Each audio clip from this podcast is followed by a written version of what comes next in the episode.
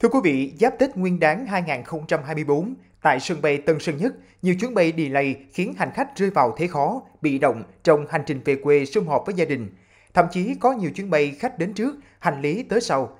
Những bức xúc khi bị delay và các quyền lợi liên quan khiếu nại đến đâu, cơ quan nào tại sân bay xử lý? Mời quý vị cùng tìm hiểu trong số podcast ngày hôm nay nha.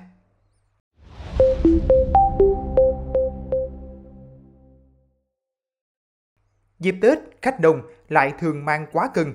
Theo anh Nguyễn Ngọc Bình, trưởng ca cân bằng trọng tải và hướng dẫn chất xếp Pacific Airlines, mỗi chuyến bay cất cánh phải qua cân bằng trọng tải để đảm bảo máy bay cất cánh an toàn.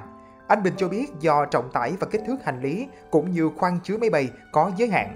Nếu quá tải, hành lý buộc phải tháo, chuyển chuyến sau tạo ra cảnh người tới trước, hành lý tới sau.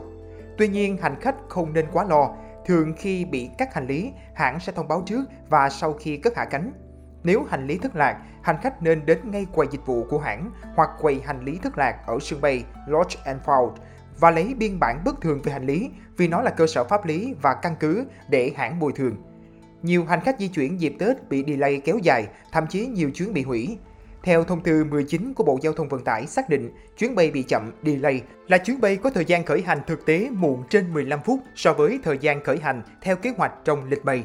Trường hợp chuyến bay bị chậm không phải do lỗi của hành khách, hãng bay có nghĩa vụ cập nhật đầy đủ thông tin, xin lỗi hành khách, bảo đảm việc ăn nghỉ, đi lại và chịu các chi phí khác phù hợp với thời gian chờ đợi tại sân bay.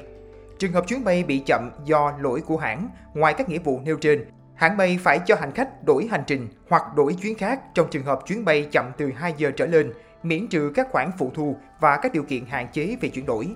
Với chuyến bay chậm từ 5 giờ trở lên, nếu hành khách yêu cầu hoàn trả tiền vé, hãng bay phải hoàn trả toàn bộ hoặc hoàn trả tiền phần vé chưa sử dụng theo lựa chọn của khách. Hoãn hủy chuyến, hành khách bức xúc với nhân viên check-in làm thủ tục nhưng họ có thể là của công ty khác chứ không phải hãng bay. Tại Vietnam Airlines, các nhân viên check-in chất xếp hành lý, xe chở khách ra máy bay được vận hành là công ty dịch vụ mặt đất sân bay Việt Nam VIAGS. Trang phục là nam áo trắng quần tây, nữ áo dài xanh, in chữ VIAGS.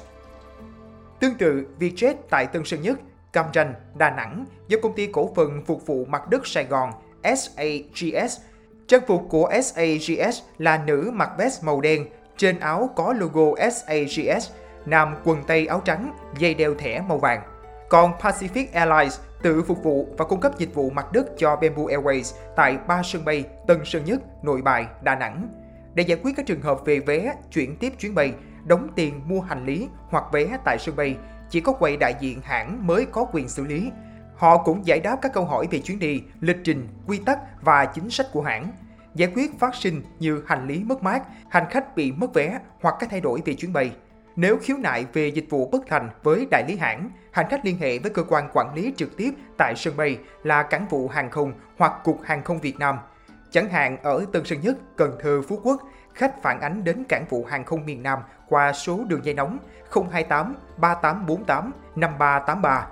Phản ánh thái độ an ninh sân bay, dịch vụ cảng, taxi chặt chém, khách liên hệ đến sân bay, trong đó hotline ở Tân Sơn Nhất là 0283 848 5383 Hành lý ký gửi đã được kê khai giá trị, mức bồi thường được tính theo giá trị kê khai hoặc giá trị thực tế nếu có căn cứ, tối đa 1.800 đô la Mỹ, tương đương gần 43 triệu đồng.